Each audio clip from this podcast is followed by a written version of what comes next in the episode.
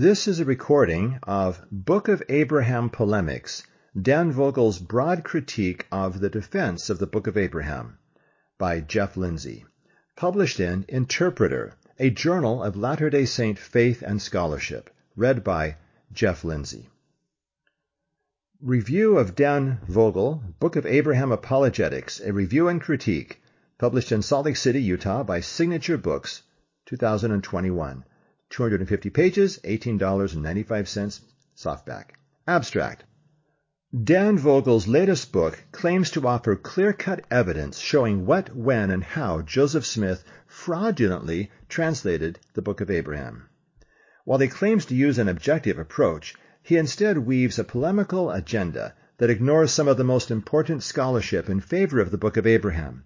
He ignores crucial evidence and relies on assumptions and hypotheses as if they were established facts.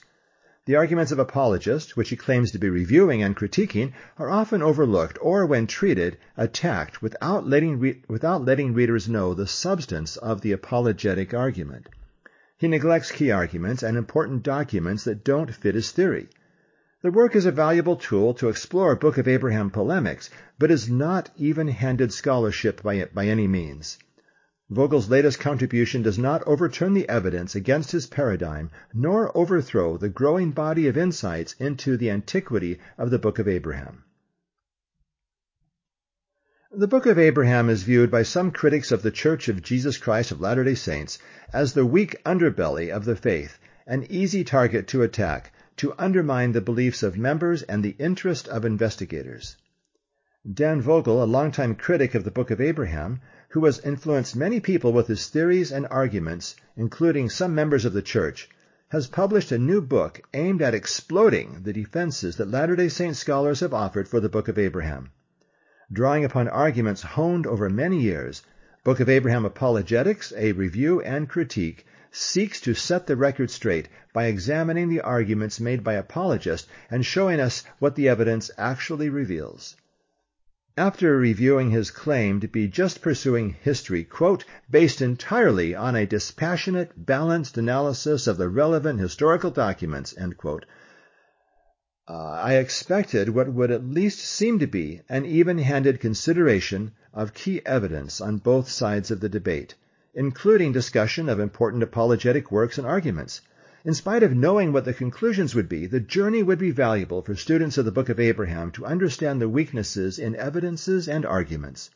Vogel's book can indeed be valuable for that purpose, but only for a small fraction of the issues surrounding the Book of Abraham.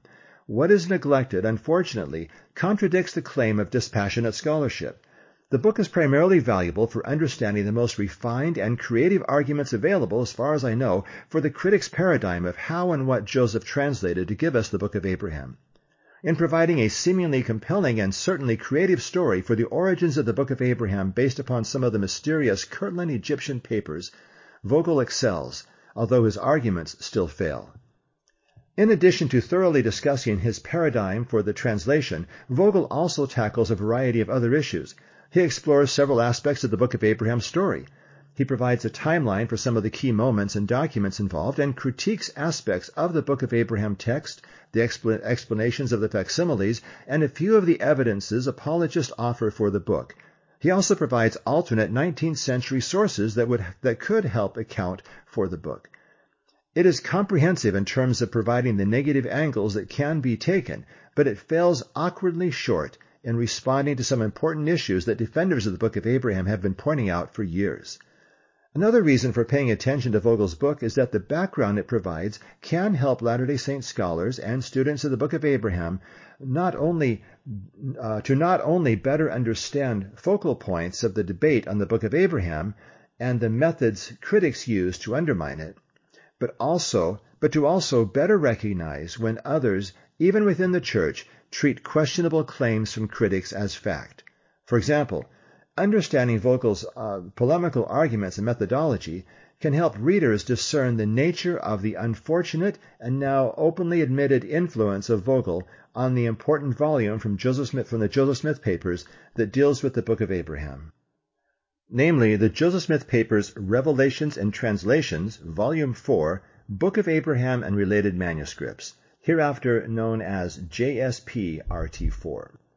The volume is remarkably valuable, but readers need to understand the subtle and pervasive bias in the many choices and statements made therein. After publication, Brian Hauglid, one of the volume editors of JSPRT4, praised Vogel's approach, Vogel's approach to the Book of Abraham, noting that it had influenced his work as an editor. Vogel discusses this and praises Hauglid for that in his book. Uh, that's on page 16 in the in the book, also citing Hauglid's public acceptance of critical approaches to the Book of Abraham on Facebook, which is given in done in uh, footnote 20 of Vogel. That influence can be seen in many ways that have been pointed out elsewhere.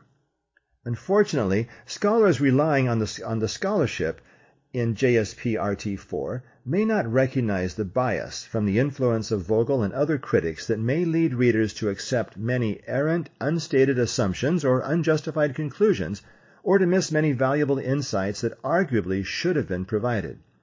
Vogel's arguments though, will enable readers to see why, for example, the biased framing of details around the Book of Abraham manuscripts and the sloppiness in assigned dates for some of the documents are important, and why those flaws improperly play into the hands of critics. Such flaws, by the way, would likely only be noticed by those familiar with the details of the attacks levied against the Book of Mormon, and should not be used to impugn the work or motives of the Joseph Smith Papers team. In spite of the subtle and easily missed errors in one still remarkable volume, JSPRT4, the vast body of work from the Joseph Smith Papers team generally complies with the highest standards of scholarship. Taking the shine off Shinehah, an insight into Vogel's approach. It would be unfair to expect every argument in favor of the Book of Abraham to be considered, or to expect every scholar who has published something, out, something in favor of the book to be discussed by Vogel. But it's fair to expect commonly cited issues to be addressed and major foundational works to be cited and discussed. However, my expectations in this area were met with disappointment. Here we consider the noteworthy issue of Shinehah as a, as a telling illustration of Vogel's approach. After reading Vogel and beginning this review, I turn to what may be one of the most important and far-ranging foundational works of Latter-day Saint scholarship on the Book of Abraham, One Eternal Round, the magnum opus of Dr. Hugh Nibley that was completed after his death with the help of Dr. Michael D. Rhodes. While reading pages 333 to 334, I was reminded that the word Shinehah, said to be the sun in Abraham 3.13, can actually mean the sun in ancient Egyptian. It is one of the numerous clues in the book of Abraham that something is going on other than mere fabrication by Joseph Smith. The plausibility of Shinehah as the sun in ancient Egypt is now one of multiple evidences of ancient origins that, that apologists sometimes mention in discussing the book of Abraham. It is not absolute proof of anything, but is a meaningful issue and one that demands attention. What is especially interesting is that Shinehah was not widely used to mean the sun in ancient Egypt. Use of that term for the sun is only attested during a relatively brief span of about six centuries that overlaps with the likely time that Abraham lived, as John Gee has noted. Perhaps that was a lucky guess, but one that should at least raise an eyebrow. As I read Nibley's observations, I recalled reading about Shinehah several times in Vogel's book, but I could not recall how Vogel attempted to refute the main point that Joseph's, Joseph's identification of Shinehah as the sun was plausible in ancient Egypt. As I went back to Vogel, I saw he had much to say about Shinehah, mentioning it 28 times. He's obviously aware of the importance of this topic. Beginning on page 158, Vogel claims that Shinehah did not originate with the translation of the Book of Abraham, but was a code name used in the 1835 printing of the Doctrine and Covenants. He argues that Shinehah came first as a code name and then was added to the Book of Abraham in 1842, when Joseph allegedly did the translation of Abraham 3. There is reasonable evidence that Abraham 3 was likely translated, at least as a first draft, in 1835. But the translation of the Book of Abraham has at least uh, had at least begun before the Doctrine and Covenants was printed in August 1835. but whether the word Shinehah first appeared as a, as a random code word in the Doctrine and Covenants that would be the same as a word in Abraham 3.13, or first arose during work on the Book of Abraham and then was adopted as a memorable, memorable code word standing for Kirtland, the meaning of the apologist argument about Shinehah is that Joseph Smith correctly identified a real Egyptian word as the sun in Abraham 3.13. So how does Vogel deal with that argument? Vogel goes on for several pages, pages 158 to 163, arguing that Abraham 3 was not translated until 1842, and that its use of Shinehah may derive from an 1838 revelation that mentions the plains of Olaha Shinehah, Doctrine and Covenants 117, verse 8.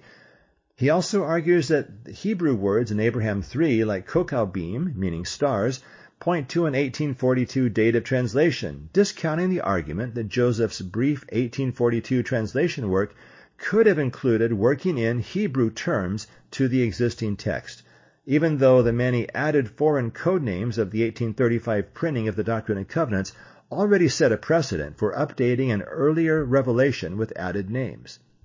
But through all this talk of Shinehah and where it first occurred and when and when, it was only in preparing this review, prompted by seeing Nibley's discussion of this, of this issue as one of numerous equally fascinating issues in his tome, that I noticed something astonishing. There is no discussion by Vogel of why Abraham 3's use of Shinehah is considered evidence for the Book of Abraham, or why it matters to Latter-day Saint defenders. It's as if Vogel is just inoculating readers against a commonly cited evidence without creating any awareness of what the evidence is. One could explain, one, one could explain that without giving very much ground by proposing that Shinehah in Abraham 3.13 is just one lucky guess. But Vogel clearly, but Vogel, clearly aware of the argument, doesn't reveal why some see it as relevant evidence. This is, this is not the dispassionate scholarship promised in the beginning of the book. There are many other similar nuggets in Nibley's One Eternal Round, along with fascinating vistas about ancient Egyptian perspectives that help us see the ancient setting of the, of the, of the broad themes of the Book of Abraham. Unfortunately, readers of Book of Abraham apologetics will not even learn of the existence of Nibley's magnum opus, for it is never discussed nor cited. Nibley is brought into the conversation several times to criticize him for a few statements, but so much of the meat he offered for Book of Abraham students is simply left off the table. For Shinehah and a variety of other issues, I believe there should at least have been a recognition as to what the argument is, with a footnote to the relevant documents, one of which most certainly should be One Eternal Round.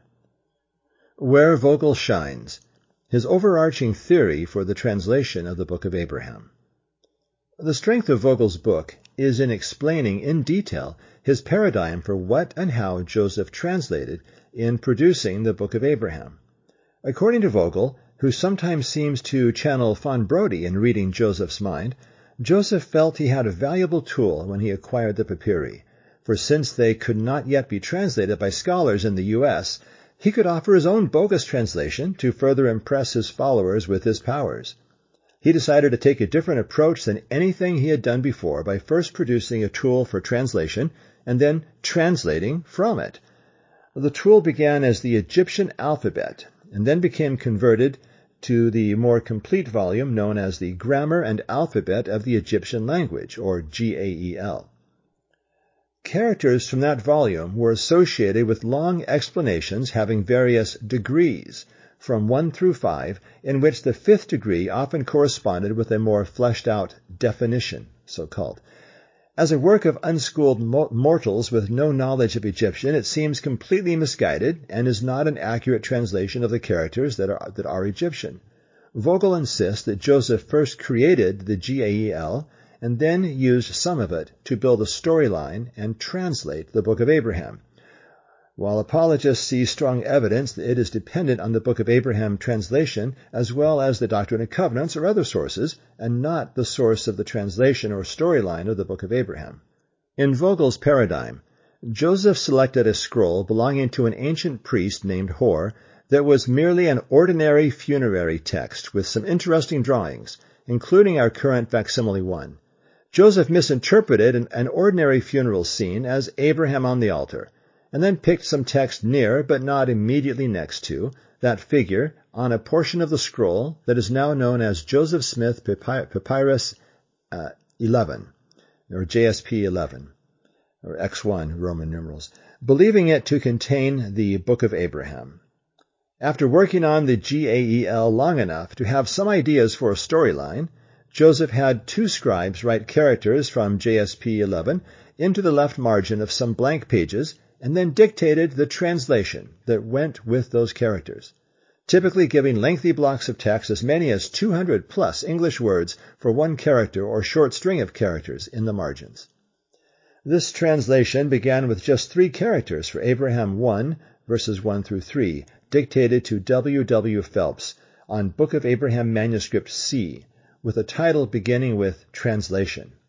Then he later dictated more text, beginning with Abraham 1.4, to two other scribes at the same time, with Frederick G. Williams writing Book of Abraham Manuscript A, and Warren Parrish writing Book of Abraham Manuscript B. These two manuscripts, which I call the twin manuscripts, have some similar errors and corrections that seem to reflect scribes taking simultaneous dictation from a speaker who stumbles and changes, changes his mind and makes corrections in midstream. Williams takes dictation of verses up until our Abraham 2.5. For some reason, Parrish stopped after Abraham 2.2. Vogel explains that the twin manuscripts from Williams and Parrish provide clear evidence that shows Joseph's translation process at work as he tells scribes what character to write and then dictates the translation. It is live quote unquote revelation and reveals that, that what Joseph was doing was completely wrong and a total fraud, for the characters on JSP 11 have nothing to do with Abraham. Here the Latter-day Saint apologist might offer a typical response by saying that this process of placing English text next to characters need not mean that Book of Abraham manuscripts reflect live creation of new scripture, but may reflect copying from an existing manuscript. Vogel believes the evidence of similar errors and corrections proves that dictation was underway. And what else could that mean but Joseph Smith dictating new scripture on the fly? Vogel has a seemingly plausible timeline, apparent evidence of translation occurring, and smoking gun evidence that seems to give us a direct window into how and what Joseph translated. As for the possibility of, possibility of contrary evidence, Vogel tells us that there is none. Regarding Nibley's theory expressed in 1975 that the scribes were making, matching up existing uh, revelation with Egyptian characters to try to show their own skills with Egyptian, Vogel says, quote, there is no evidence that such an event ever took place, unquote, and states that the, the evidence shows just the opposite. Later he, he reminds us that, quote, there is no evidence to support the existence of a now lost original text from which the Parrish and Williams documents were copied, unquote. He repeats this claim twice more, uh, twice more later on.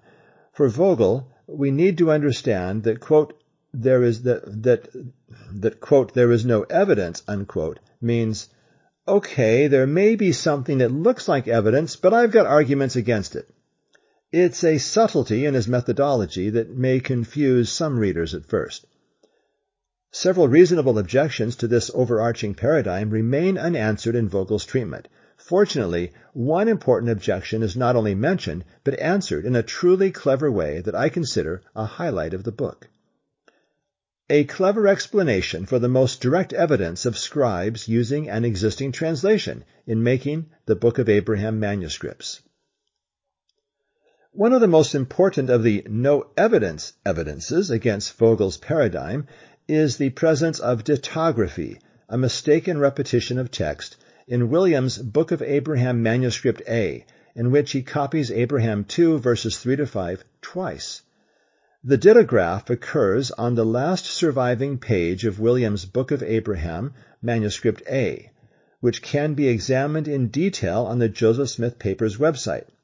But note that the transcript there misses some details that are caught in the finalized version published in the printed volume.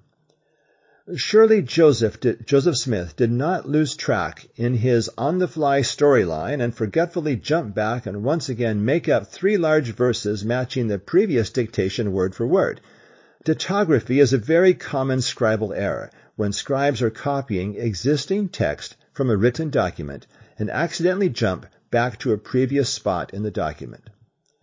This can easily occur if the place a scribe is looking for in the document has an identical or similar word that also occurs in an earlier spot on the page, as it does in this case. Abraham 2, verse, Abraham 2, 2 and 2, 5 both end with Haran, H-A-R-A-N, in our text, or with Haron, H-A-R-O-N, in Williams' equivalent of verse 2. So after writing Haran in the final sentence of verse 5, he could have looked back to the document being copied to find the next starting point after Haran, and seeing a line end with Haron, H-A-R-O-N, at the end of our verse 2, thought he had found his target and picked up his copying with the following verse, Abraham 2, 3, which he had already copied. This huge mistake, along with many other less dramatic clues, seems to require copying from an existing manuscript. Vogel does not overlook this evidence and provides an impressive solution in favor of his model. The large dittograph in manuscript A is visual evidence that Williams was copying from an existing manuscript. If so, how can we accept the theory that he was taking live dictation of newly created scripture from Joseph Smith? Here Vogel truly shines with a creative and almost elegant model that he has devised to overturn the impact of the dittograph of Abraham 2, 3-5, handily uh, turning evidence for an earlier manuscript of at least part of the book of Abraham into no evidence, quote unquote, at all. Vogel suggests that when Williams and Warren Parrish allegedly took simultaneous dictation from Joseph to create the similar the similar twin manuscripts, Book of Abraham Manuscript A and Manuscript B, respectively, Williams, for an unknown reason, wrote an extra paragraph of dictation that Parrish did not write, our current Abraham 2, 3 to 5. Parrish later copied that extra text from manuscript A into manuscript C, along with the text Parrish had written from his own manuscript B. Manuscript C, and that's the one that uh, W. W. Phelps had begun. Excuse me. Manuscript C had been started by W. W. Phelps and originally just had Abraham 1 1 to uh, Abraham 1 verses 1 through 3. It would become what Vogel sees as the translation book creating the key record for the early Book of Abraham translation. Then, maybe a week, a week later, in late November 1835, Parrish took more dictation of newly translated texts from Joseph Smith for Abraham 2, 6 to 8. That is according to Vogel. For some reason, Williams later wanted to add some of the new material to his own manuscript, according to Vogel, since his manuscript originally ended with the word Haran at the end of Abraham 2.5 in the passage, Therefore he continued in Haran. He searched for Haran in Parrish's document, a word that occurs, it's a word that occurs multiple times, and found the wrong place, Abraham 2.2, with the phrase, the daughter of Haran. Williams thus began copying for a second time our current Abraham 2.3 and continued copying a full paragraph of material he had already written, not noticing the duplication. This is a clever explanation. It is important enough that I will quote directly from Vogel, pages 28 to 31. Quote, there is a reconstruction of the events that best explains how the dittograph occurred, and once understood, it becomes clear that this repetition in no way threatens the oral dictation theory. When Parrish and Williams recorded from, from Smith's dictation, probably on the 19th and 20th of November 1835, Williams wrote one more paragraph than Parrish. Parrish drew the, the last hieratic character, but left the remainder of the page blank. Next, Parrish copied the English text onto seven pages of the translation book, uh, that's manuscript C, following the half page Phelps had previously scribed, making some slight changes. After skipping a line, Parrish then copied the paragraph that had been dictated in his absence from the Williams document. At this point, Parrish again, again began writing from Smith's dictation directly into the book. which, as previously discussed, is evident from the in-line corrections made in his New English text. This possibly occurred on the 24th and or 25th November 1835, which are the last two entries in Smith's Kirtland Journal in which translation is mentioned. Later, Williams wanted to copy the new text from the translation book into his manuscript to make it complete. The paragraph that Williams last wrote ended with the word Haran on the line by itself. As he turned the pages of the translation book looking for a paragraph that ended with that word, Williams would first have come to the top of page 7 and would have accidentally began copying the paragraph that he had the paragraph that he had already recorded from Smith's dictation. He was apparently unaware that the next paragraph also ended on the following page with Haran. What may have added to William's confusion was the blank line before the paragraph and the possibility that, that either Parrish's or William's paragraph, or both, did not have the characters in the margin next to the paragraph. As previously mentioned, Parrish had evidently copied the characters into the margin before copying the English text, but having miscalculated the number of lines, found it necessary to scrape off two groups of characters on page 7 uh, precisely where the dittograph occurs. This is again still, still quoting from Vogel. Because he was no longer a scribe recording from oral dictation and was merely recording a sound, a second copy of a text he had already entered into the translation book, Williams saw no need to copy, or that, yeah, that had already been entered into the translation book. Williams saw no need to copy the characters or to maintain the margins and paragraphing. We may not know exactly how Williams introduced a paragraph-long dittograph into his document, but the scenario I have proposed explains more of the evidence and facts than Gee's assertion that the entire document is a copy based on a repeated paragraph at the end. Gee's explanation cannot explain the presence of clear evidence of simultaneous recording from dictation that appears in the document prior to the dittograph, nor can it explain the change in William's method of recording that occurs at the point of the dittograph. End quote. So that ends the passage quoting uh, from Vogel's book. The resolution is brilliant. Yes, of course there is a dittograph, and of course it was created by copying from the wrong place in an existing manuscript. But the existing manuscript was one based on his own manuscript A that was copied by Parrish into manuscript C that had, that had added translation from Joseph. Williams wanted a copy of the new material, but accidentally started copying a long passage that he had just copied a few days earlier. This explanation seems plausible, or seems reasonable, and has apparently convinced some people, but I'm afraid that those who were convinced failed to ask some of the basic questions that need to be raised about Vogel's scenario. First, note that the, quote, change in Williams' method of recording, unquote, refers to the visible drift in his left margin that occurs partway into the repeated material. Williams no longer holds the margin open for characters and doesn't add the characters he had previously written. Vogel says, quote, because Williams changed his method of recording at the beginning where the repeated paragraph occurs, it would be a mistake to conclude the entire document is a visual copy based on the unusual dittograph at the end. End quote, uh.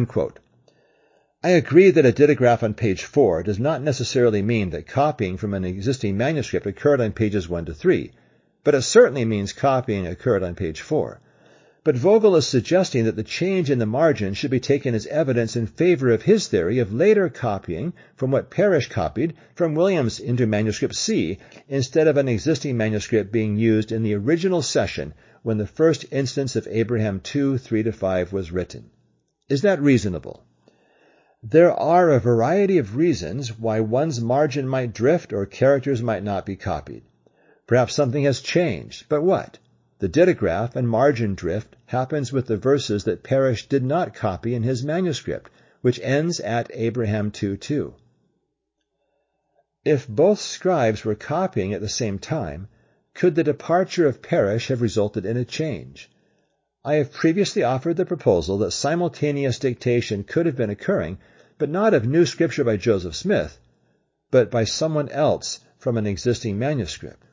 Spelling clues also call for an existing manuscript, one that Parrish seems to have been able to see when he was writing names. Parrish is not a great speaker, giving us priest spelled P-R-E-I-S-T, sacrifice with a S-A-C-R-A, face, um, fashion, F-A-S-S-I-O-N for fashion, uh, patriarch spelled wrong with uh, two A's and no I, government instead of government, popo for people, idolatry, I-D-O-L-I-T-R-Y, delineate, uh, L-I-N-D-E-L-I-N-I-A-T-E, runing or running, R-U-N-I-N-G, and smiten or smitten, S-M-I-T-E-N. Something that can happen when copying an existing manuscript as the mind recalls a string of multiple familiar words just read, and then writes the recalled words using one's, one's own spelling, not paying attention to the details of how these familiar words were spelled on the document. But in spite of his weakness in spelling, Parrish spells names with remarkable consistency, even when they spells the names with remarkable consistency, even when the there are silent consonants or otherwise difficult spellings. All three occurrences of Mahmachrah, M-A-H, M-A-C-H, R-A-H, are spelled that way, though the first occurrence is not capitalized. All three occurrences of Zibnah, Z-I-B-N-A-H, are the same. Of the eleven occurrences of Pharaoh, P-H-A-R-A-O-H, a difficult word that many people get wrong. He has it correct eight times. Once he, once he drops the initial H, or the final H, once he inverts the AO, and once he has an extra vowel in Pharaoh, P-H-A-R-O-A-O-H. While spelling errors of proper nouns in manuscript B suggest that Parrish could see a manuscript that was being copied, Kyler Rasmussen has made further observations. The nature of the misspellings of other words in Parrish's manuscript B and in manuscript C, for which we know he was copying from existing manuscripts, are consistent, indicating both manuscripts are based on visual copying rather than live dictation. Based on spelling clues, I have argued that Parrish could see the spelling of difficult names, while Williams could not for much of his document, and that perhaps Parrish was reading aloud before writing lines down to help Williams in also making a copy. Or another portion could have been, or another person could have been reading to both, but perhaps with the manuscript close to Parrish for easy copying of difficult names. Parrish may have been giving guidance on the placement of characters, and with his departure, Williams didn't know where to place them or didn't care.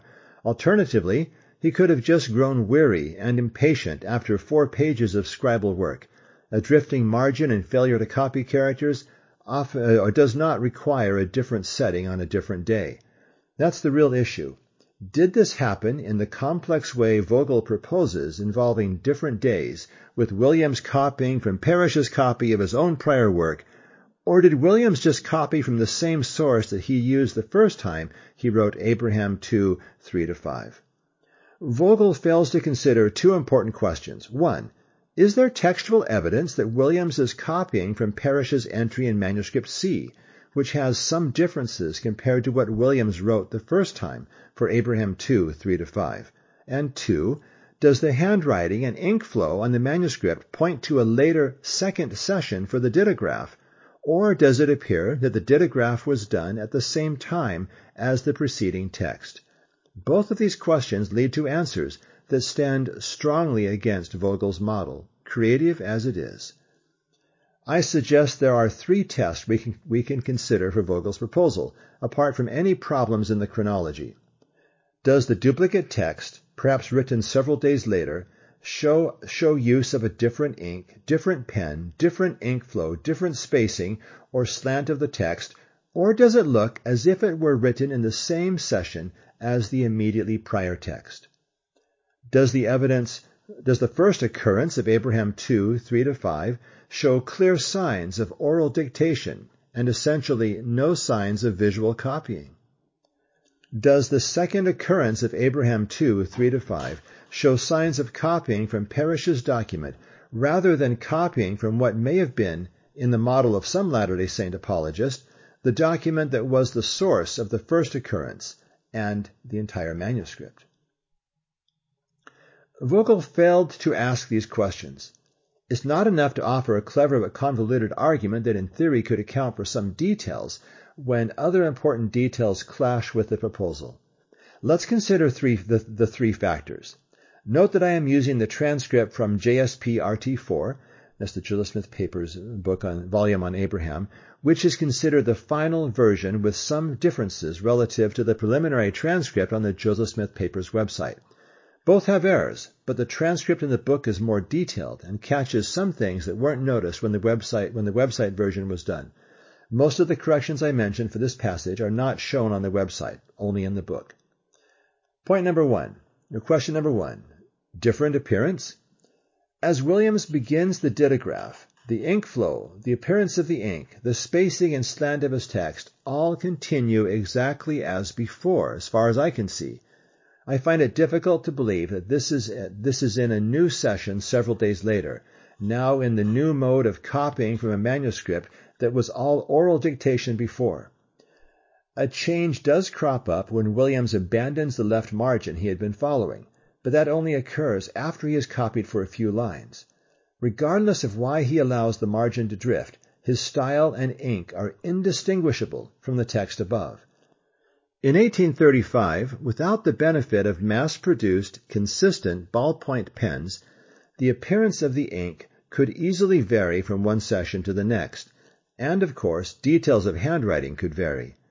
Looking at the writing of various individuals in the photographs of documents in the Joseph Smith papers helps us see just how much the appearance of a scribe's writing can vary. For manuscript A, it strongly appears that the dittograph occurred in the same session as the first instance. 2. Signs of visual copying in the first occurrence? Yes, there are indications of making a visual copy in the first occurrence of the duplicated text. This is Abraham 2, 3 to 5, just as there are throughout the rest of the preceding text.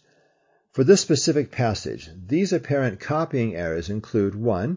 Writing the instead of the, an easy copying mistake to make. Dropping one or more letters from a word occurs in both Williams and, Par- uh, in both Williams and Parrish, with two more examples of this in the second occurrence of the dittograph when we know that Williams is copying visually. There he drops two letters in kindred and more in writing BRO for brothers. Two, uh, uh, point number, uh, example number two, writing an R to begin the word land before changing it to an L. This is indicated in the printed book, not the website. 3. Indicating uh, initially writing DEM and changing it to DENO, followed by M-I-N-A-T-E-D to create the word denominated. Also not indicated on the website transcript and 4. Initially writing an S and then changing it to a D for the word dwelt, which can make sense as a copying error. Cursive S with an elongated upper peak can look like a D, but not as a likely error in oral dictation, also not indicated on the website's transcript. Further, this passage has much more punctuation than is typical of scribes, including William specifically, when taking dictation of Revelation from Joseph Smith. In this short passage, we have, by my count, relying on the printed manuscript, six commas, one period, two colons, and three semicolons. It's more heavily punctuated than some other parts of William's manuscript. Both the errors and the punctuation mark uh, and the punctuation mark this passage as more typically as more typical of a visually copied text than a scribe taking oral dictation from Joseph Smith, though the punctuation is not always consistent with how it was done the first time. And issue number three, is the dittograph copied from Parrish's manuscript C? I find this issue especially interesting. Parrish's version of Abraham 2, 3-5, presumably copied from Williams, has some notable differences relative to the first occurrence written by Williams. For example, both instances of therefore in Parrish follow a comma, not the colons that Williams has, and both are in lower case, while in Williams both are capitalized. So what happens when Williams allegedly copies the text from Parrish to unknowingly create his dittograph? The result is closer to his first occurrence. Uh, uh, both occurrences of therefore are still capitalized. One follows a colon, and the other a line break where a colon may have been overlooked. William's initial colon after idolatry and before therefore may have been inserted, according to the transcript in the book, and is missing in the dittograph. And when I say the book, it's referring to JSPRT4, the Joseph Smith Papers book, uh, and is missing in the dittograph, but there is a line break there, followed by the capitalized therefore. Parrish, on the other hand, has, quote, unto, unto his idolatry, comma, therefore, and therefore is lowercase, uh, end quote, which differs twice in capitalization and once in punctuation. The capitalization is that idolatry is capitalized for Parrish, and that therefore is not. Also significant is the difference between Parrish, between Williams and Parrish in writing the phrase we now, we now have as thy father's house in Abraham 2.3. In manuscript C, Parrish writes house in copying uh, from Williams, and it's clear with an unmistakable S. Williams, on the other hand, has home each time he writes that verse. The editors of the Joseph Smith Papers volume on the Book of, on the Book of Abraham transcribe both instances as home, but add footnotes to both suggesting that the word might be house. It is unclear at first glance. However, detailed examination of William's handwriting shows that shows uh, that uh, the word in both cases is home, with very little justification to read it as house. Williams, whatever motivated Williams to write home the first time, again motivated him to write home in the dittograph. He most likely is not copying from Parrish as he makes this the dittograph, but rather continues copying the same existing manuscript he had used the first time. If Williams were copying from manuscript C for the dittograph, why did he, why did he fail to copy the character in the margin where the dittograph began? Later, why did he fail to follow Parrish's paragraph break that is followed by, but I, Abram, and also fail to use the character in the margin that Parrish has there? At the place where Parrish has stopped writing, Williams creates a dittograph and stops using characters. Perhaps they were working together in some way and things changed when Parrish quit and perhaps left. That was a consideration in my prior proposal that Parrish may have been reading aloud to help Williams in making his copy for a while. It may be possible that the original manuscript he was copying from lacked characters, and that instructions for character placement had been provided by Phelps to Parrish, who oversaw character placement while he was present with Williams, if the two scribes were present, and possibly collaborating as they began making their copies so Parrish's departure could have left Williams unsure of what to do regarding characters. There are many possibilities here, including the scenario proposed by John Gee, in which William wrote his copy first and then Parrish copied it, in some cases preserving the manuscript errors and corrections as if seeking to make an accurate copy of the original document, warts and all. Gee's analysis also includes consideration of all the errors and corrections in the twin manuscripts, which he concludes strongly weigh against Vogel's scenario. In any case, it simply does not look like Williams has been copying from Parrish, but he rather appears to be using the same source, a, a, source that may have lacked characters, though his punctuation is inconsistent. For example, a colon in, in his initial, quote, many flocks in Haran, unquote, becomes a comma in the dittograph with many flock in Haran, and many being inserted above the line. Williams may be getting tired at this point, as he is making a large number of errors, such as dropping the word after, writing bro for brothers, writing Sarah instead of Sarai, skipping many and having to insert it, dropping the S in, on, uh, in flocks, and when he gets to some of the allegedly new material on Parrish's document with a very clear quote, but I, Abram, and Lot, unquote, dropping the very visible I of manuscript C to render, quote, but Abram and Lot, unquote. Fatigue and growing errors make sense if this were all a continuation of a lengthy version, reaching the end of page 4, versus starting fresh to write down a short passage of new material from manuscript C. Page 4 of this manuscript, though, is, remar- is probably not the end of that session, since it ends in the middle of a sentence, uh, in the middle of a sentence. Surely there was a page 5 and perhaps more, but no more has survived. Many relevant documents in the translation may have been lost or destroyed, not just a significant portion of, of the original scrolls, but also the text that Williams and Parrish were using to make their copies. Why were they making copies in the first place? Perhaps to continue helping Phelps by adding new speculative, speculative material to his grammar and alphabet, which I see as the apparent purpose indicated by the headers on both of the twin manuscripts that refer to the, quote, sign of the fifth degree of the second part. Unquote.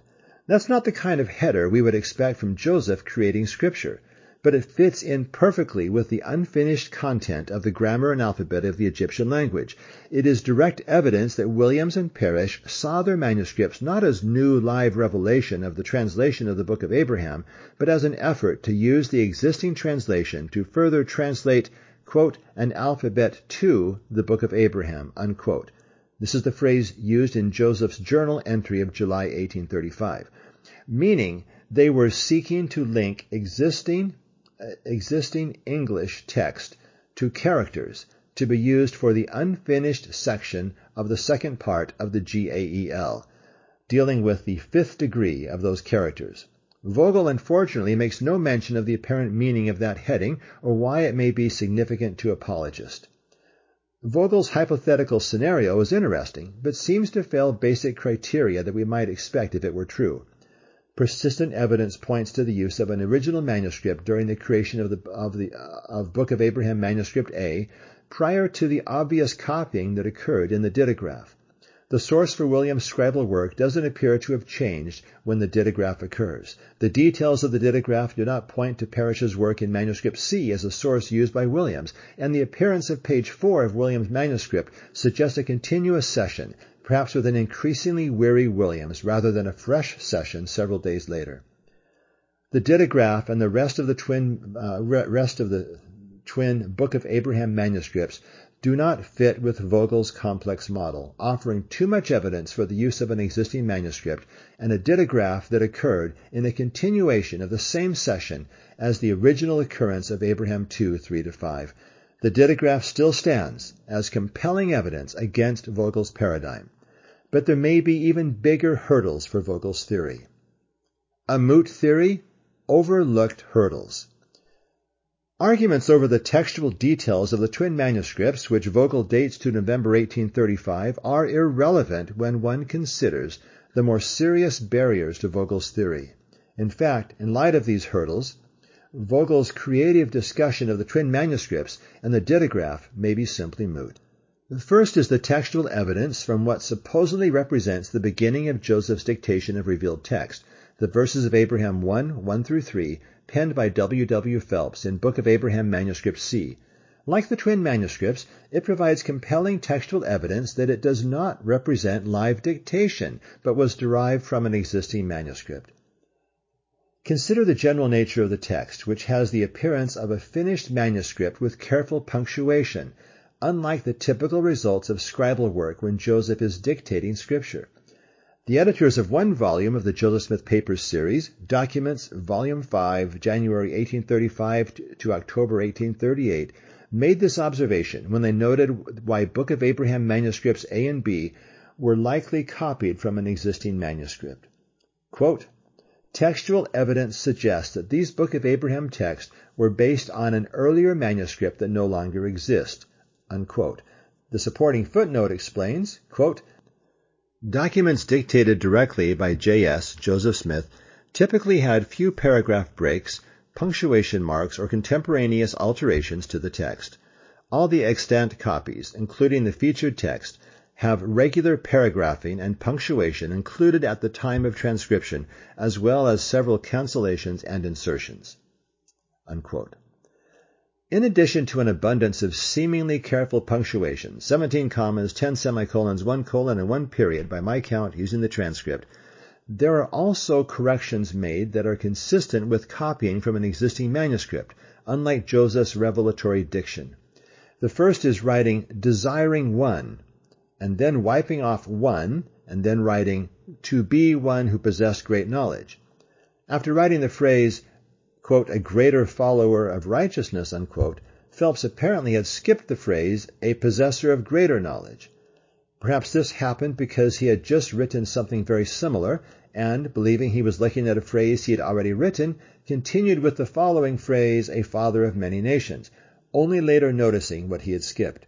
The missing phrase is then inserted above the line. The next correction appears to be changing to be changing a comma to a semicolon after Prince of Peace, the kind of correction that is atypical of scribes recording Joseph's dictation and much more consistent with copying an existing manuscript. Later Phelps writes, through fathers, and later inserts the missing the for through the fathers between those words, a mistake consistent with visual copying, though scribes taking dictation can get behind and miss words as well. Of particular importance in Phelps' writing are the footnotes he inserts that link two characters to very small blocks of English text. The first footnote occurs before the phrase, in the land of the Chaldeans, and the second footnote before Abraham. It looks almost as if a footnote may have been uh, may have originally uh, been intended before the next word saw, S-A-W, after Abraham, and may be related to the scratching out of something in the margin replaced by the number 2, or the footnote 2. Then another character occurs halfway down in Phelps' writing without a footnote or a paragraph break.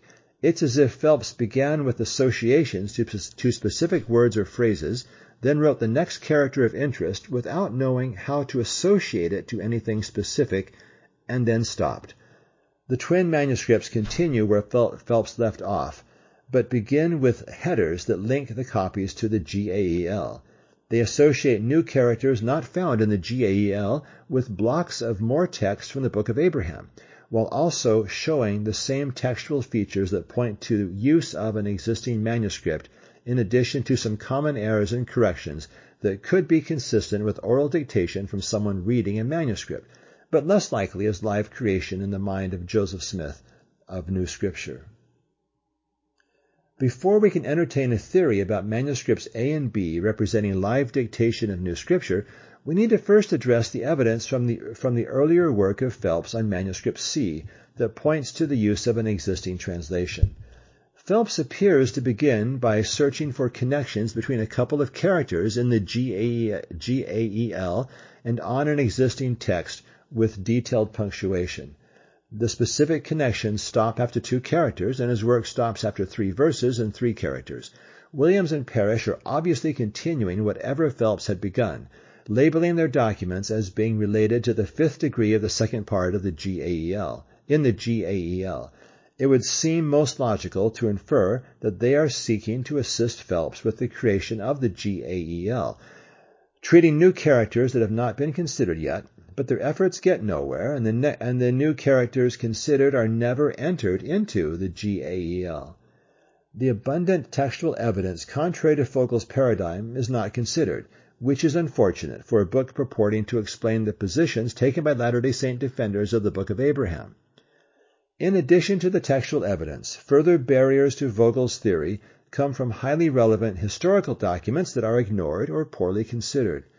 Vogel's model has Joseph first enter, uh, exerting great efforts to create the GAEL as a tool to assist in his translation translating in a method entirely different than occurred for the Book of Mormon, the translation of the Bible that gave us the Book of Moses by revelation, and the translation of a lost record given in Doctrine and Covenants 7. In Vogel's model, Joseph begins translation in November 1835, producing the verses from Abraham 1, uh, Abraham 1 1 to 218, and then moving on to the rest of the text in 1842. Unfortunately, this does not square with the historical record, both in terms of how Joseph translated, but especially when he translated. Here Vogel overlooks the import, the import of repeated statements of direct and indirect witnesses who unanimously describe Joseph translating by revelation, not by an apparent academic method relying on the GAEL. Warren, Warren Parrish said, quote, I have sat by his side and penned down the translation of the Egyptian uh, hieroglyphics as he claimed to receive it by inspiration from heaven. Unquote. Vogel quotes this in his book, but misses its significance. This was said after Parrish had become an enemy of the church and could easily have mocked the bizarre scenario of Joseph trying to use the GAEL as a dictionary he had made up to translate the book of Abraham, with one character evincing as many as 200 words. But there is never a, question, a mention of Joseph using the method Vogel presents as obvious. No witness speaks of Joseph translating it by use of, of a strange academic method with the GAEL. It was simply by revelation. It did not take months of impossibly creating a translation tool to translate. Rather, translation began almost immediately. Vogel acknowledges that Oliver Cowdery and Joseph translated a few characters right away, and this impressed Michael Chandler, the entrepreneur who brought the papyri to Joseph. But Vogel asserts that, quote, whatever Smith said to, con- to convince Chandler of his power to translate, it has nothing to do with, with, with Hebrew Bible patriarch Abraham. Rather, he speculates that perhaps Smith spoke about magic amulet, amulets and zodiac symbols or astronomy when he saw facsimile 2, which may have jived with something Chandler had heard from, uh, earlier from scholars. One important relevant document that Vogel does not cite comes from the recollections of John Riggs. And here, here I'm quoting from Terryl Givens and Brian Hauglid, The Pearl of Greatest Price. And there's a quote within this quote. So we begin. Arriving in Kirtland with these Egyptian artifacts, Chandler stayed at the Riggs Hotel and requested an audience with Joseph Smith. According to a later recollection of John Riggs, he, quote, was present when the prophet first saw the papyrus from which is translated the book of Abraham, unquote. Uh, still continuing with the quote from, from, from Givens. In examining the papyrus, the Mormon prophet was struck by what he perceived as a similarity between some of the Egyptian characters and characters of Reformed Egyptian that he had previously copied from the gold plates. Smith was given permission to take the papyrus home, and, quote, the morning of following Joseph, the, the morning following, Joseph came with the leaves he had translated. End quote. And that's the end of the passage from Givens and Hauglid. Translating, translation of something had begun, and there was more than just a word or two. There were multiple pages, leaves. The historical record shows that Joseph could translate rapidly and did not need to first create translation tools. The record shows that he almost immediately began translation, not just commentary on the alleged zodiac-like nature of facsimile 2. Vogel's suggestion that its astron- astronomical associations are something obvious that Joseph could see is based on hindsight. He did not need to and would not wait until November 1835 to translate uh, Abraham 1, nor wait until 1842 to translate Abraham 3 and beyond.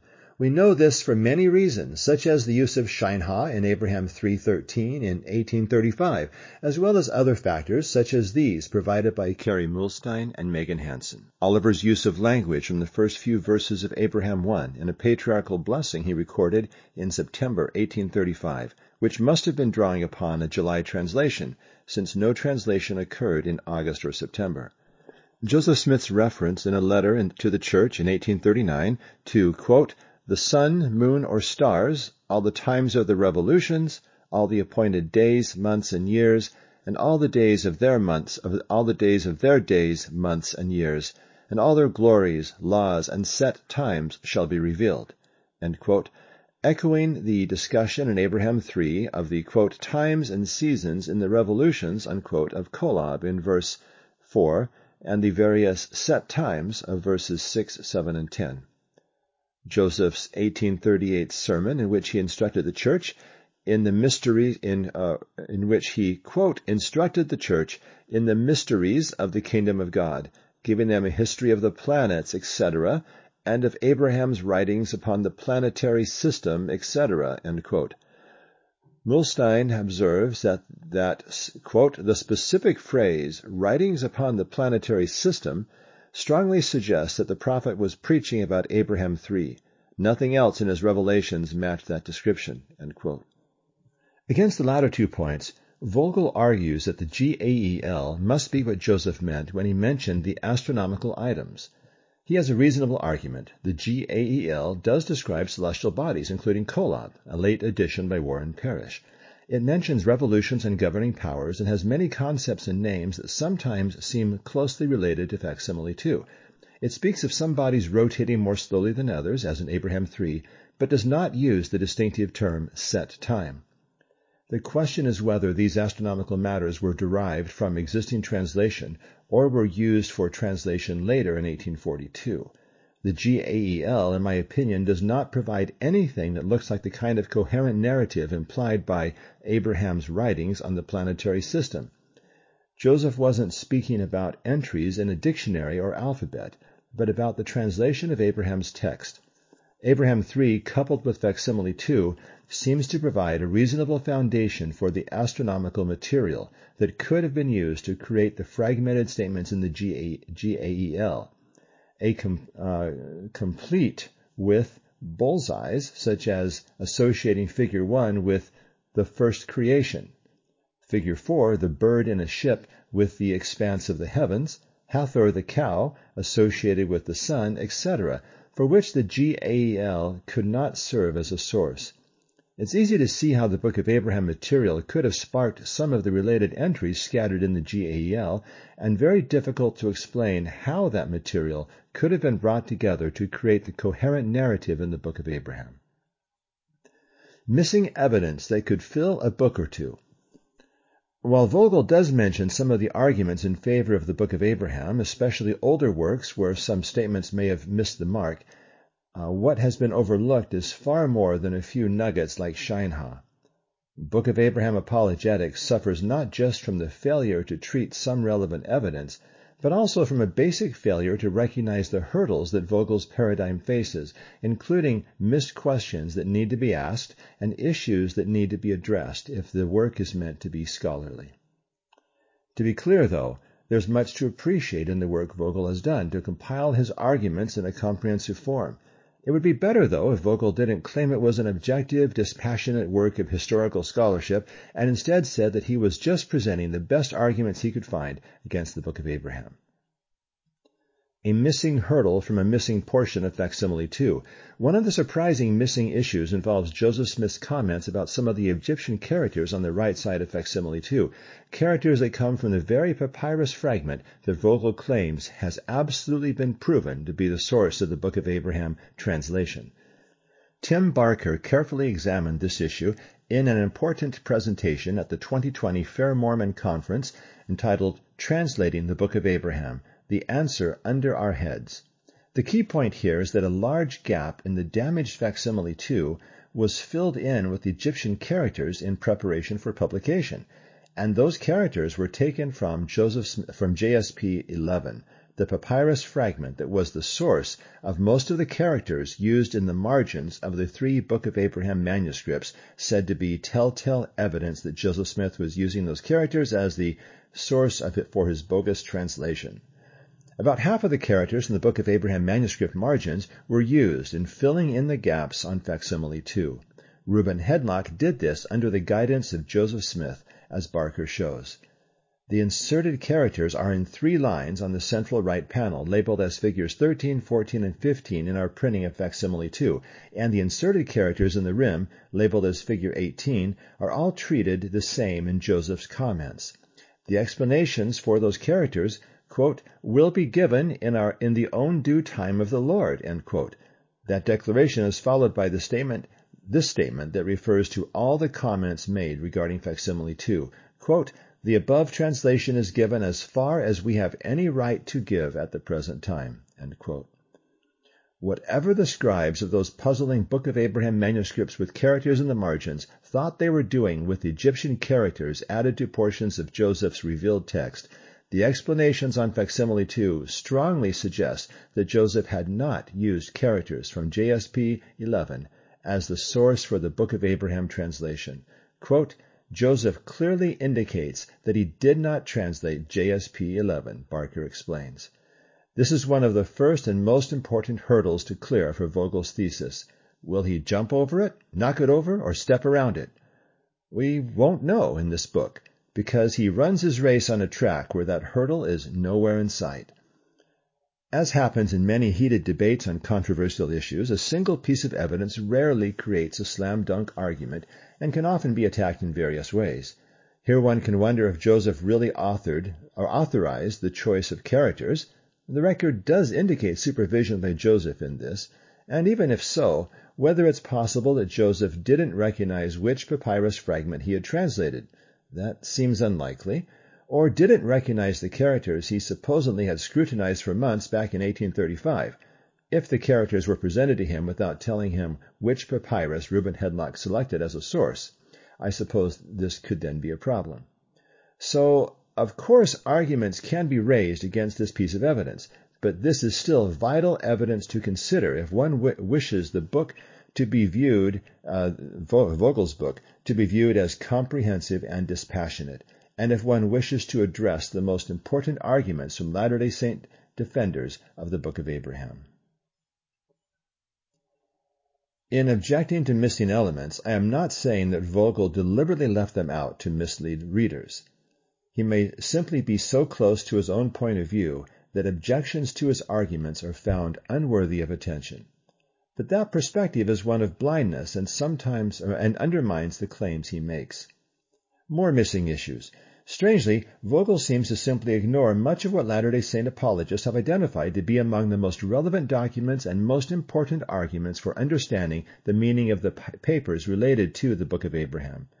Besides those related to Joseph's comments on characters from JSP 11, the name Shinehah, and other issues previously discussed, other omissions include here's a list of bullet points um, the Egyptian counting document, one of the earliest documents in the Kirtland Egyptian papers that were relied on in the GAEL.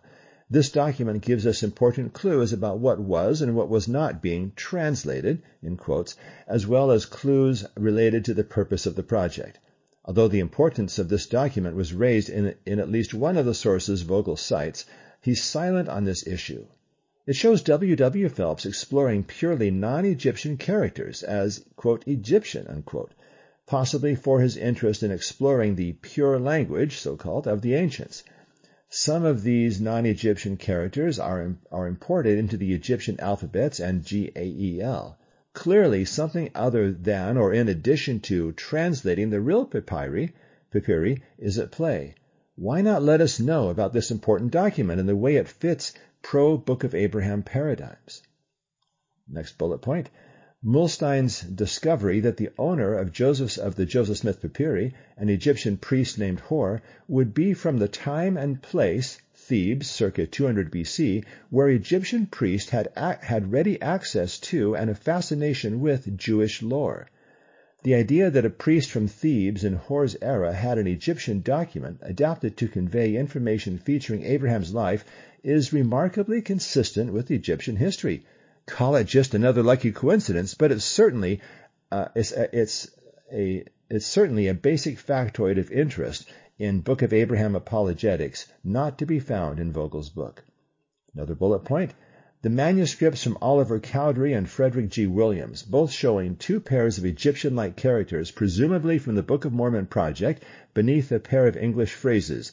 And the phrases are the Book of Mormon and the interpreters of languages. Assuming that the English corresponds to a translation, the characters are compact but not ridiculously so, still having a logical relationship in which each pair of characters represents only two significant words, apart from the and of. Next bullet point. The abundant use of translated material of so-called translated material in the GAEL that is taken from documents not closely related to the Book of Abraham, including many already existing revelations in the Doctrine and Covenants that are obviously alluded to or cited in portions of the GAEL. While several LDS writers have mentioned this, the greatest buzz came about 10 years ago in a presentation by William Schryver in the course of arguing that the GAEL may have been intended to be a reverse cipher for encoding revelations to hide information from enemies of the church. The theory has some gaps, as do all theories trying to explain what the GAEL was intended to do, but Schryver's theory should also have been cited as one of the several possibilities that Latter-day Saints have raised regarding the strange GAEL. But whether Schryver's theory is mentioned or not, Vogel should at a minimum have engaged with the data Schryver and others have presented about the influence of material from unexpected sources on the GAEL. Final bullet point, the evidence from several documents showing that Joseph had provided at least some of the astronomical material related to the Book of Abraham during 1835. Vogel does tackle some important arguments and evidence, evidences. One of these is the evidence from the Egyptian alphabets, where Joseph's manuscript shows signs that he's not the ringleader behind the basic approach of having columns for characters, sounds, and translations. Joseph simply ignored the columns for sounds and wrote over them. Further, the insertion at the beginning shows us right away that he was not leading the, the insertions at the beginning of uh, the Egyptian alphabet document from Joseph Smith uh, shows us right away that he was not leading the effort, but probably copying or drawing upon another document. The documentary evidence points to Phelps as the mastermind behind the projects. Vogel mentions part of this evidence, but dismisses it too hastily, pages 89 to 92. Vogel does have a chapter, chapter 8, that explores some of the evidences that Book of Abraham defenders have used to suggest the book has ancient origins. Here he shows relatively more engagement with Latter-day Saint apologists, though almost exclusively John Gee and Kerry Muhlestein.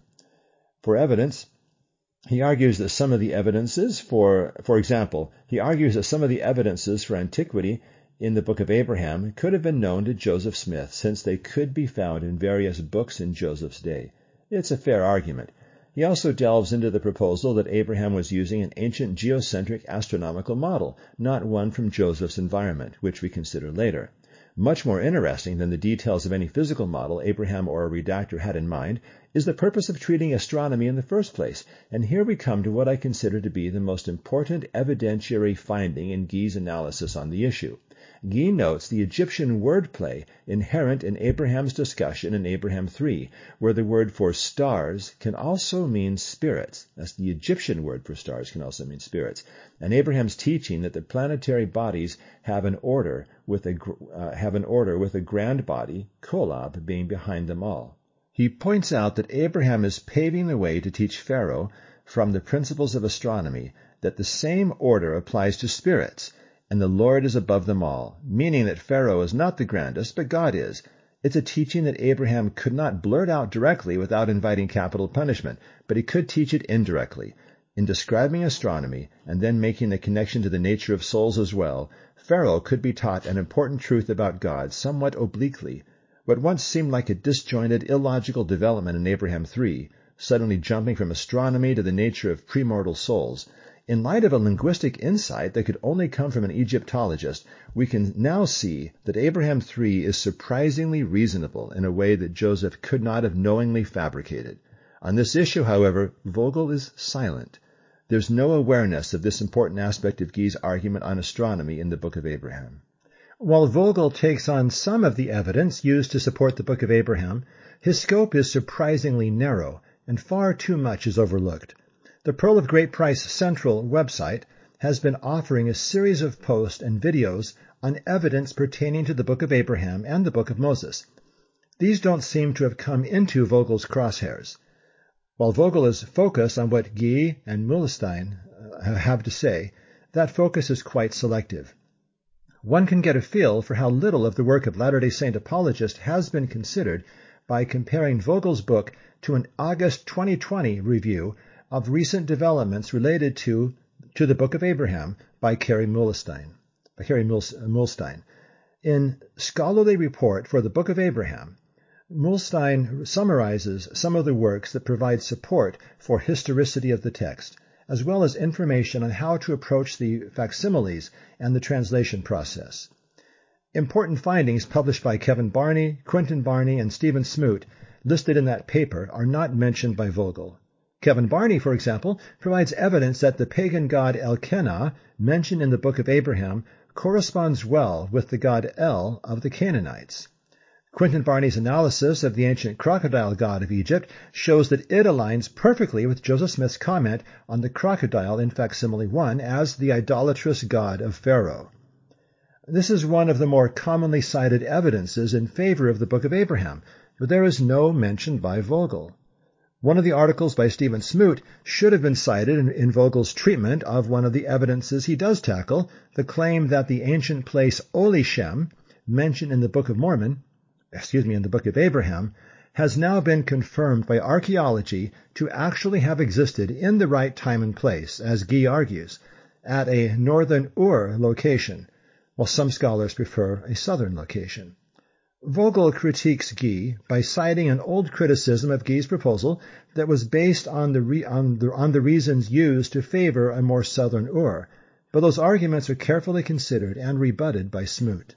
Muhlestein's partial list of important sources relevant to the defense of the Book of Abraham should have been considered by Vogel, but only a small portion seems to be given any attention. Also neglected are all 36 cited articles from Pearl of Great Price Central and a reference from John Gee and Stephen Ricks that is described as, quote, the most comprehensive methodological approach to evaluating the historicity of the Book of Abraham, end quote, which also points to key issues such as Sobek, the crocodile god. As for the crocodile god in facsimile 1, Vogel does note that Joseph associated the crocodile with Pharaoh. It would be more accurate to say that Joseph called the crocodile, quote, the idolatrous god of Pharaoh. However, once again, Vogel does not explain why this is viewed as an important, as an important piece of evidence among Book of Abraham defenders. As with his evasive statement of the Shinehah, treatment of the Shinehah evidence, he does not cite any references here that could help the reader understand why some of us consider Joseph's statement about the crocodile to be evidence for the Book of Abraham. But he cautiously tries to neutralize that uncited evidence for those who may encounter it by suggesting that Joseph may have obtained the idea for the crocodile pharaoh association from Adam Clarke's biblical commentary. That's on page 232 of Vogel's book. Recently, there have been claims that Joseph relied heavily on Adam Clarke in preparing his inspired translation of the Bible, though careful analysis has shown those claims to be without merit with no evidence of Clarke influencing Joseph in that project. Vogel's proposal seems to have slightly more merit, perhaps. He notes that in discussing Exodus 1:11, Clarke indicates that the title Pharaoh, quote, signifies, signifies crocodile, a sacred animal among the Egyptians, end quote.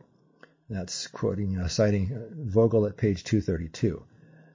Even if Joseph had carefully studied Clarke's massive multi-volume work, is a statement about the meaning of the name of Pharaoh enough to guide Joseph to the bullseye of identifying a crocodile not as a symbol of Pharaoh, but as, quote, the idolatrous god of Pharaoh, The phrasing is perfectly is a, is a perfectly accurate description of the role of Sobek, the crocodile god directly associated with Pharaoh. Again, Vogel tries to diminish an argument without admitting that there is a potentially impressive evidence at hand. It is just a random borrowing from Adam Clarke, he says, just as Shinehah was nothing more than borrowing a random code, code name from the Doctrine and Covenants.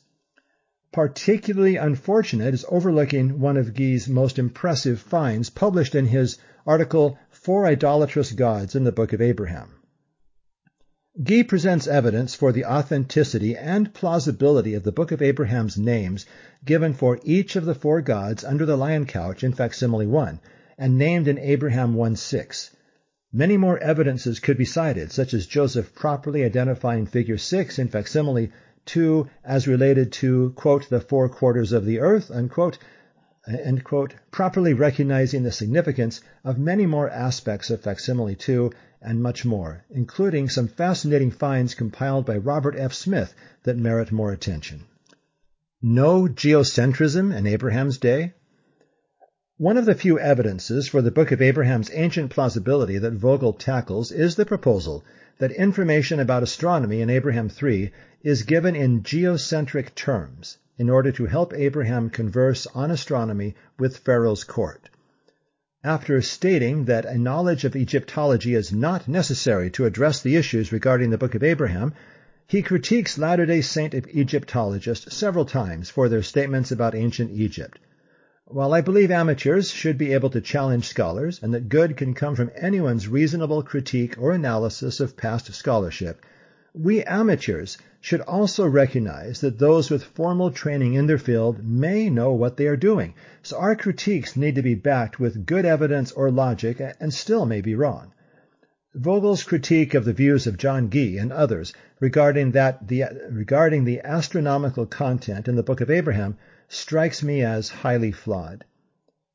Several Latter-day Saint scholars have noted that the astronomical model in the Book of Abraham may relate to ancient geocentric cosmologies. In 1991, Kevin Christensen, drawing upon Nibley's observations on the facsimiles, linked the cosmology in Abraham 3 to the motion of the stars perceived from Earth and the long-term drift of stars and constellations.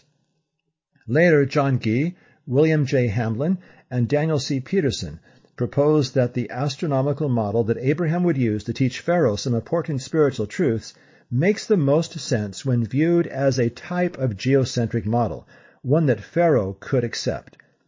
The Lord seems to have given Abraham more advanced knowledge as well, as J. Ward Moody proposes in his evaluation of the mix of astronomical information present in the Book of Abraham.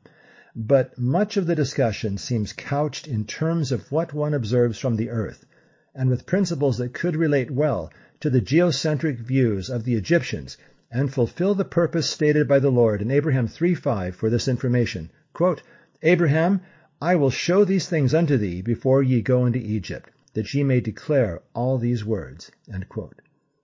In Abrahamic astronomy, Gee makes the basic case for a geocentric model that Abraham could have used in talking with the Egyptians. Quote, uh, and this is a lengthy, fairly lengthy quote from John Gee. The astronomy in the book of Abraham uses at, as its point of reference the earth upon which thou standest, Abraham 3 3 and verses 5 to 7 as well. It mentions various heavenly bodies, such as the stars, Abraham 3 2, among which is Kolob, Abraham 3 verses 3 to 4. These, uh, among which is Kolob. These provide a fixed backdrop for the heavens. Among the stars are various bodies that move in relation to the fixed backdrop, each of which is called a planet, Abraham 3 5 and 8, verse 8, or a light, Abraham 3 verses 5 to 7 though since the sun and moon and certain stars are each also called a planet, we should not think of them necessarily being what we call planets. Each of these planets is associated with, uh, quote, its times and seasons in the revelations thereof, end quote, Abraham 3 4. These lights revolve around something, and that is the fixed reference point, quote, the earth upon which thou standest, end quote. That's Abraham 3, 3, 5 to 7, and we're still in the John Gee quote. The book of Abraham thus presents a geocentric astronomy, like almost all ancient astronomies, including ancient Egyptian astronomy. Each heavenly body, with its revolution, is associated with something called a set time, Abraham 3, 6, and 10, or, quote, the reckoning of its time, unquote, which is Abraham 3, 5, which seems to be its revolution around the earth and for the earth its rotation.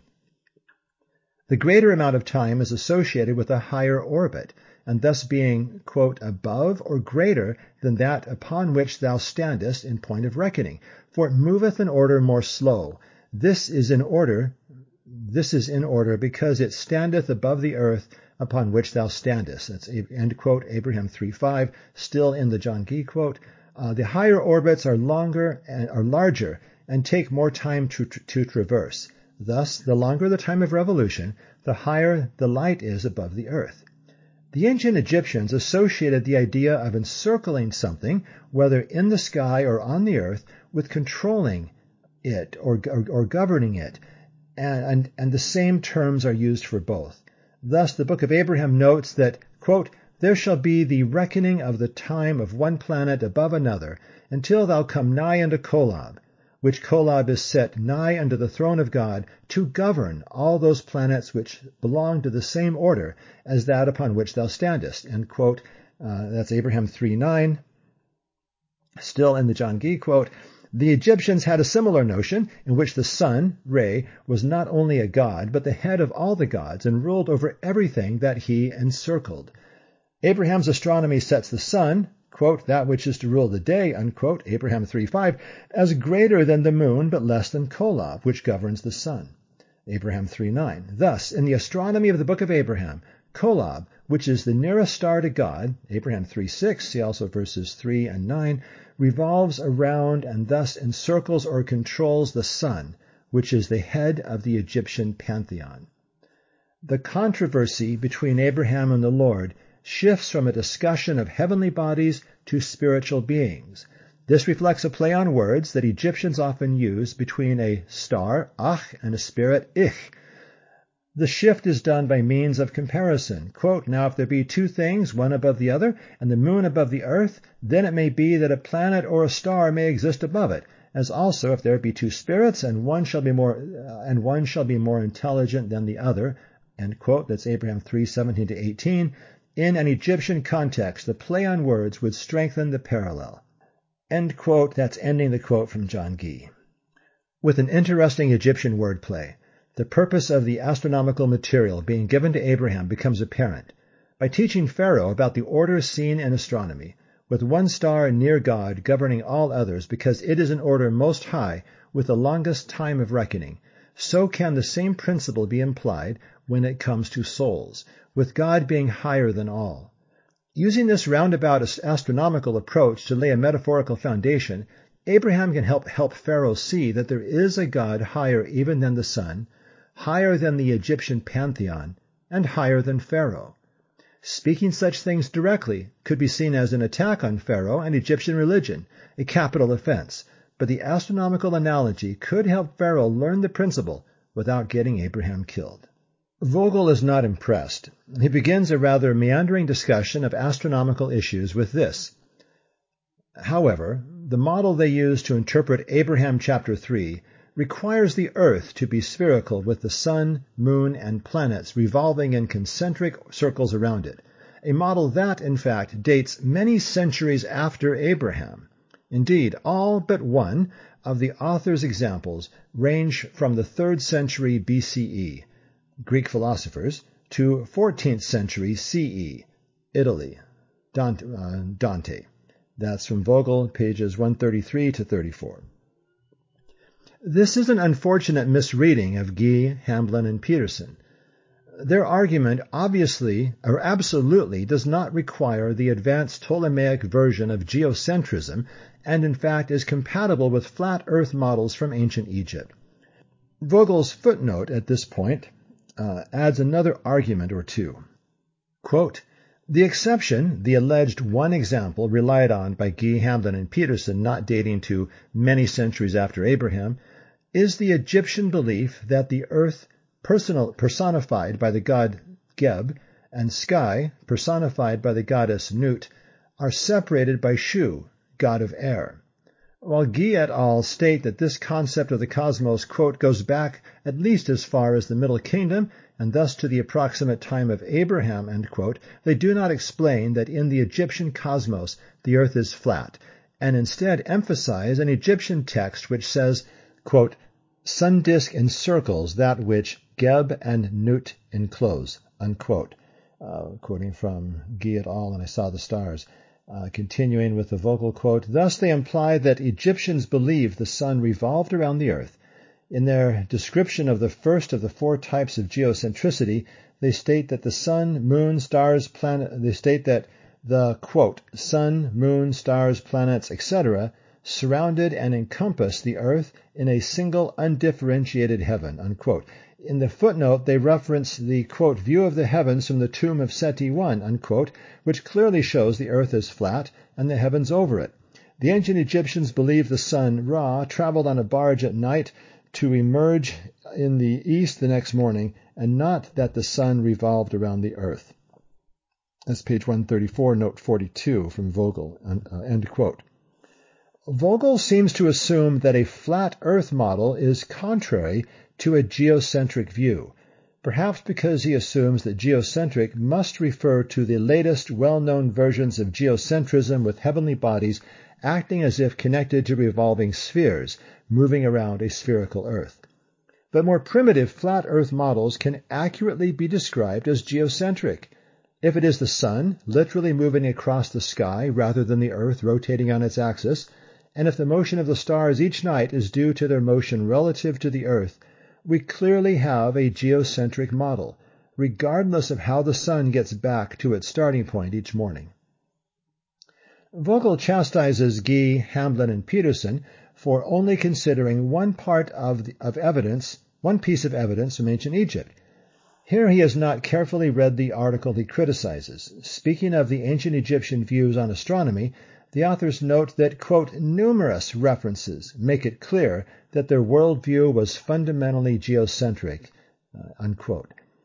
End quote. Their footnote here cites James P. Allen, James P. Allen's Genesis in Egypt, the philosophy of ancient Egyptian creation accounts, a work that considers the astronomical implications of 16 Egyptian sources.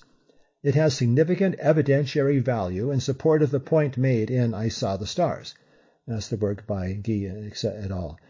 I discuss some of the details of that work and some later publications on Egyptian astronomy elsewhere.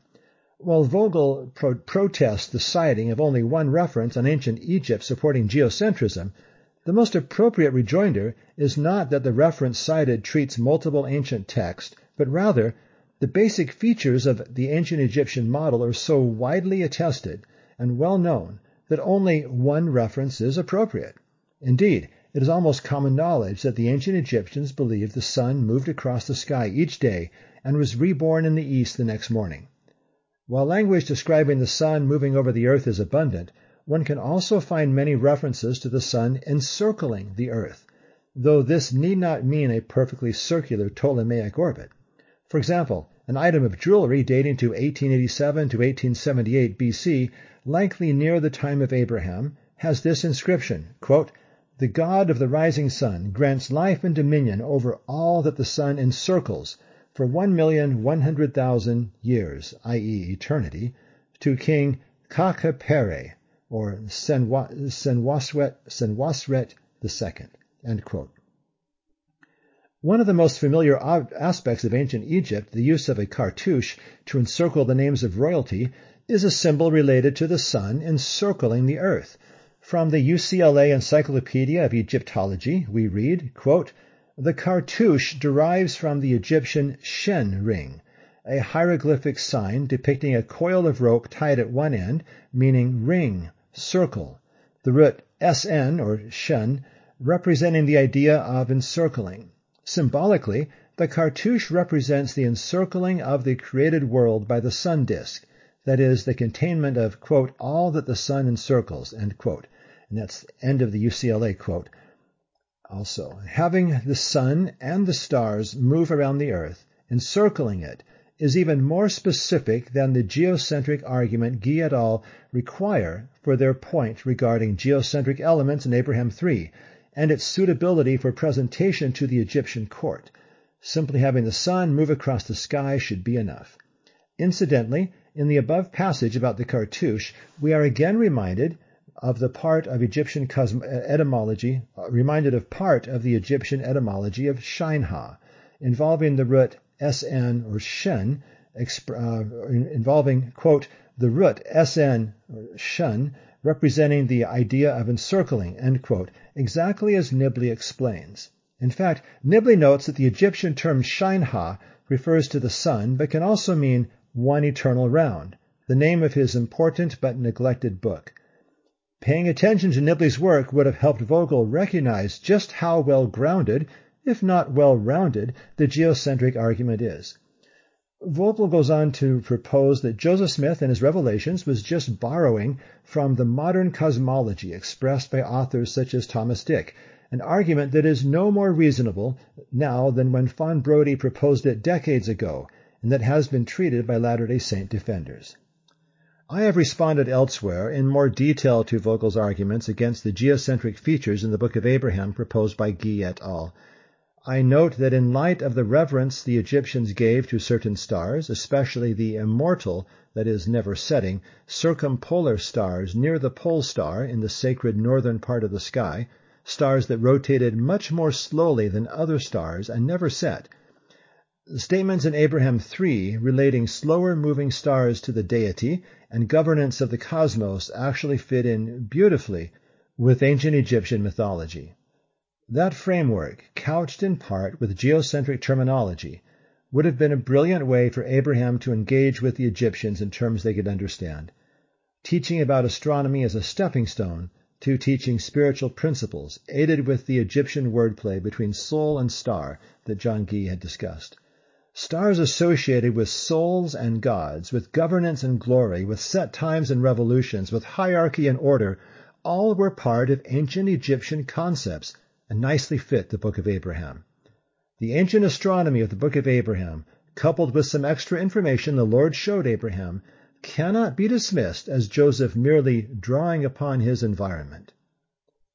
There's more to understand and discover here, but it will most likely come from scholars with expertise in Egyptology and the ancient world, not by the approach Vogel feels is sufficient for managing all that comes from Latter-day Saint treatments of the Book of Abraham. Just another ordinary funerary text?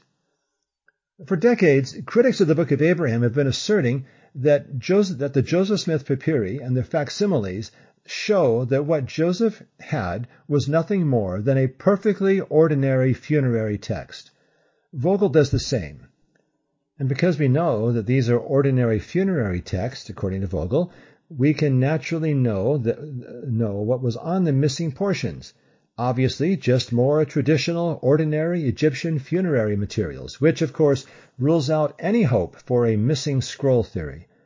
And because the facsimiles are perfectly ordinary documents, we can be sure they aren't part of anything unusual, even if there are unusual elements. It all smacks of a circular argument. Latter-day Saint scholars from Nibley on have explained that there are unique elements consistent with the idea that well-known Egyptian vignettes could have been adapted to tell a unique story.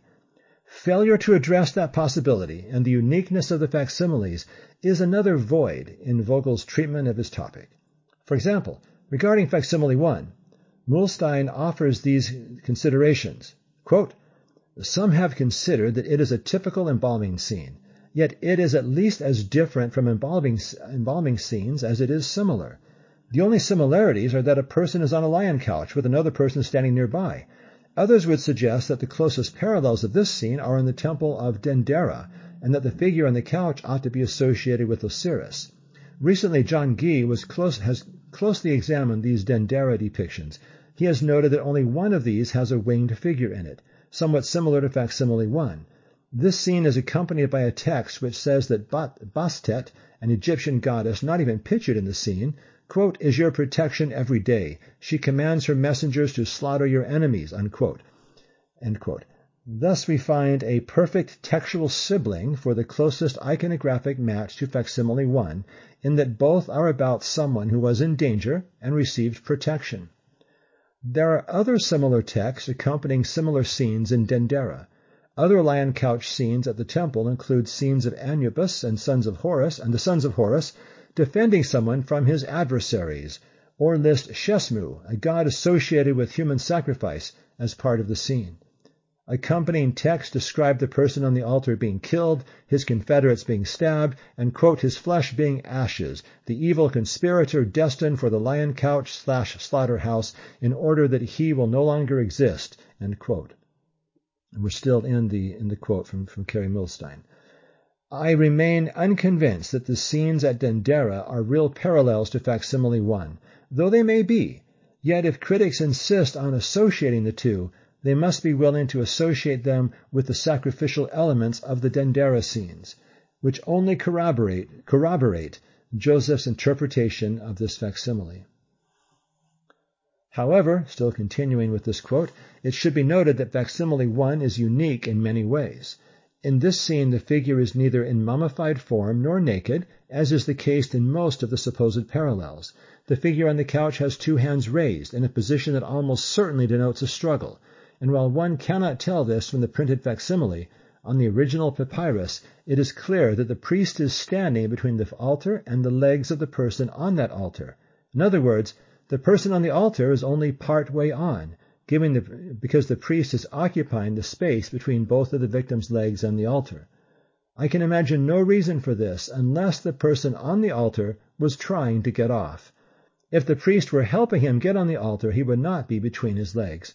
Clearly, this depiction is unique and denotes some kind of movement that is not found in any parallel.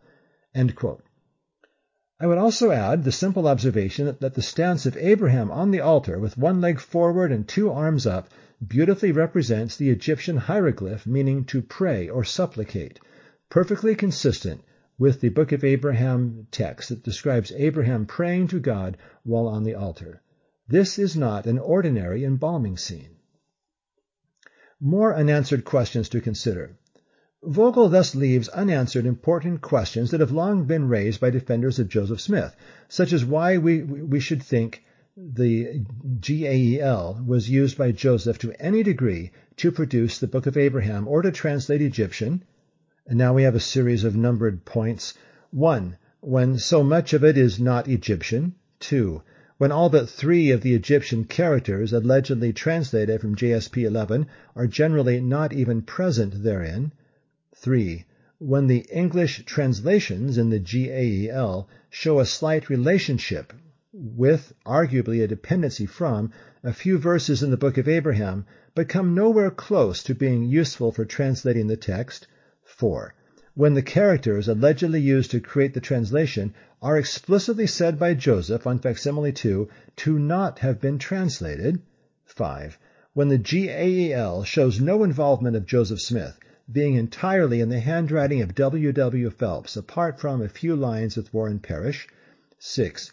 When Joseph's other efforts at translation show no relationship at all with the model Vogel thinks Joseph used.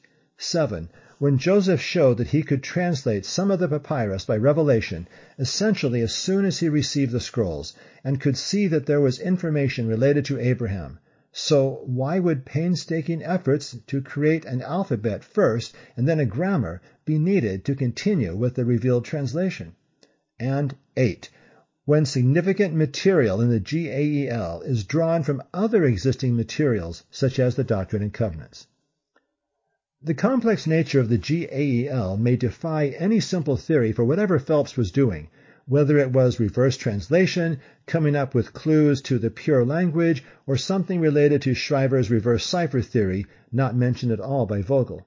But the important issue is that drawing upon material from the Doctrine and Covenants raises valid questions about translation of Egyptian being the goal, especially in light of the non-Egyptian material in the characters when questions, many questions also remain on other basic topics that should be raised in such a book as Vogel's, including, here's now another numbered list. One, does the historical record about where Joseph and the scribes were on various dates fit with the paradigms offered?